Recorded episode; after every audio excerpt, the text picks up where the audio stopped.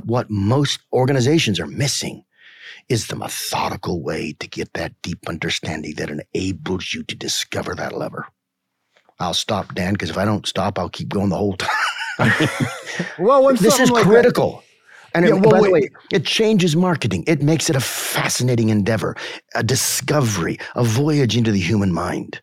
But instead, we run around meeting deadlines and and being underappreciated, and frankly, uh, diminishing ourselves and our roles. The marketer should be the customer philosopher of the organization. They should have more customer wisdom.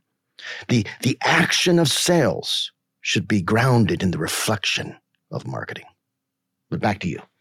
Yeah, well, when you see something like that in an industry, in any industry where a practice that would be better is not happening, you got to ask yourself why. And here's my theory, and I don't know what yours is. I think it's it's the marketer. It's our egos, right? I mean, when you go in as a marketer, you know, you're kind of getting paid on knowing the right answer.